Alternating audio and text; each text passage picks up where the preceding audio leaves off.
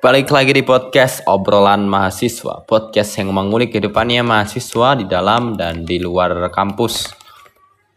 Um, ini ada cerita menarik nih teman-teman ya, ada cerita menarik. Ini saya bacanya dari Tirto ya, jadi bagi teman-teman yang mungkin nggak terlalu suka baca, ini bisa nih uh, dengerin podcast ini buat nambah-nambah informasi, pengetahuan yang terkait dengan pendidikan, terutama di perguruan tinggi ya dari kampus. Ini mau cerita terkait uh, sejarah dari kampus Universitas Indonesia, salah satu kampus nomor wahid lah di Indonesia ya, yang namanya sudah tidak asing lagi telinga. Jadi uh, kalau baca di Tirto itu kampus UI Universitas Indonesia itu merupakan bekas kampus kolonial. Mengapa kok bisa begitu? Simak ya di podcast ini. Jadi begini,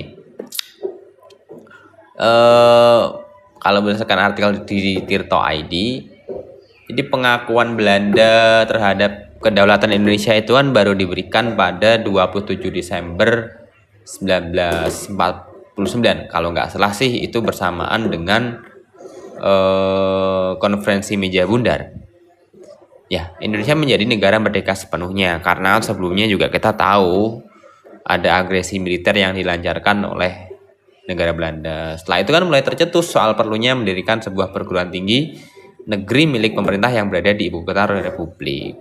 Ya.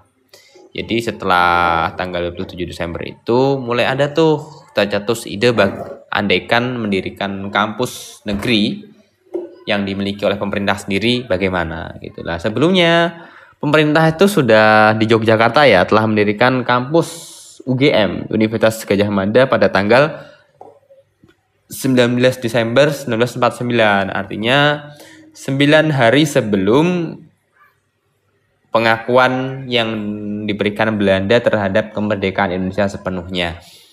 Terus juga ada Balai Perguruan Tinggi Republik Indonesia BPTRI yang menyelesaikan kuliah di beberapa kota selama masa revolusi. Nah, Perlu diketahui, pemerintahan pendudukan Belanda di bawah Nica ya waktu itu di Jakarta juga sempat mendirikan sebuah perguruan tinggi yang dinamakan Not University wat Netherlands Indi pada 1946.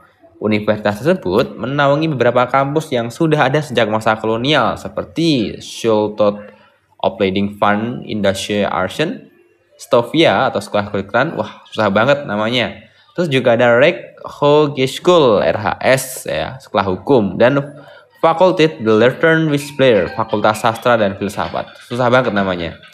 Gagasan untuk mempersatukan BPTRI dan Not Universitals kemudian muncul di awal 1950-an. Kala itu, kebutuhan untuk memiliki kampus di ibu kota negara sudah sedemikian mendesak. Ya maklum lah ya, negara sudah merdeka, sumber dayanya banyak, ya artinya tujuan untuk mencerdaskan kehidupan bangsa juga dilaksanakan salah satunya dengan mendirikan kampus. Jadi ini lanjut ya di Tirto ID ini dalam sebuah wawancara eksklusif ya dengan Emil Salim bagi yang belum pernah Emil Salim itu kan adalah seorang ekonom senior dan guru beker, guru besar Fakultas Ekonomi UI ya Uh, jadi dia menceritakan proses terbentuknya Universitas Indonesia pada awal 1950-an.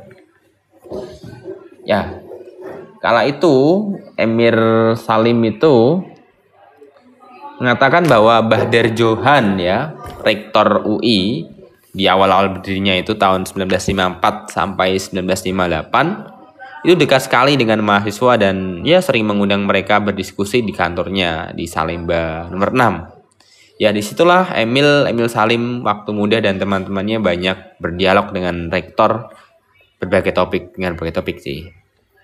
Dari rangkaian diskusi serius tapi santai inilah si Pak Rektor yang namanya Rektor pertama yang bernama siapa tadi Mbah Johan menceritakan terbentuknya UI. Belakangan, Bahter juga menunjukkan sebuah dokumen rapat terbentuknya notulensi bertanggal 2 Februari 1950. Dokumen ini berisi tentang peleburan dua lembaga pendidikan tinggi menjadi satu. Hmm. Terus ya lanjut di artikelnya yang ada di Tirto ID. Menurut penuturan Emil Salim ya, semuanya bermula dari rapat yang digelar di Salimba 6 di Salimba nomor 6 maksudnya pada 2 Februari 1950. Ya, tepat hari ini uh, 68 yang lalu saat itu perwakilan North University dan pemerintah Indonesia Serikat RIS bertemu. North University diwakili Rektor Profesor Wits Asma. Sementara Republik Indonesia Serikat atau diwakili Menteri Pendidikan Abu Hanifah. Salah satu hal yang menonjol ya dalam rapat waktu itu adalah persaingan bahasa.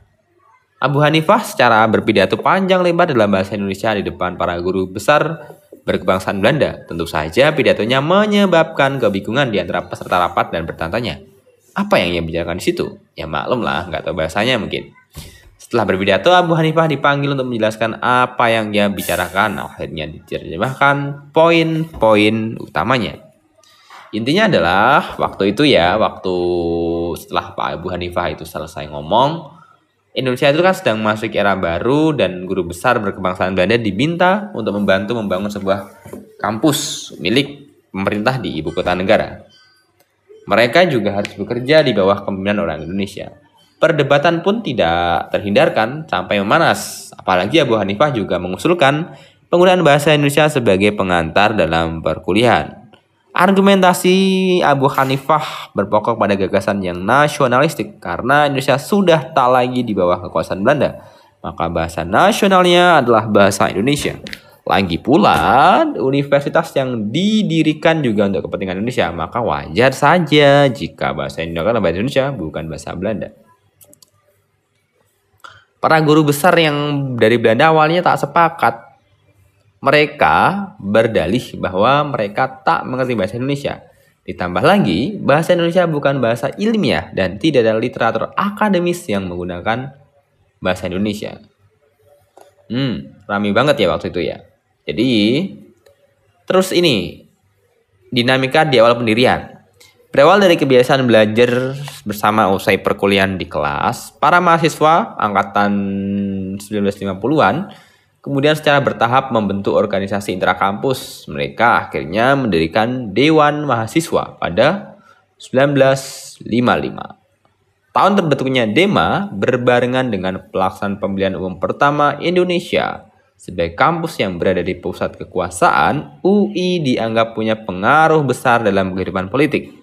Dengan sembilan fakultas dan cabang-cabang yang tersebar di lima kota, UI mempunyai basis akademik yang luas. Karena itu, siapa saja bisa menguasai kampus UI akan memiliki modal yang kuat untuk kepentingan politiknya.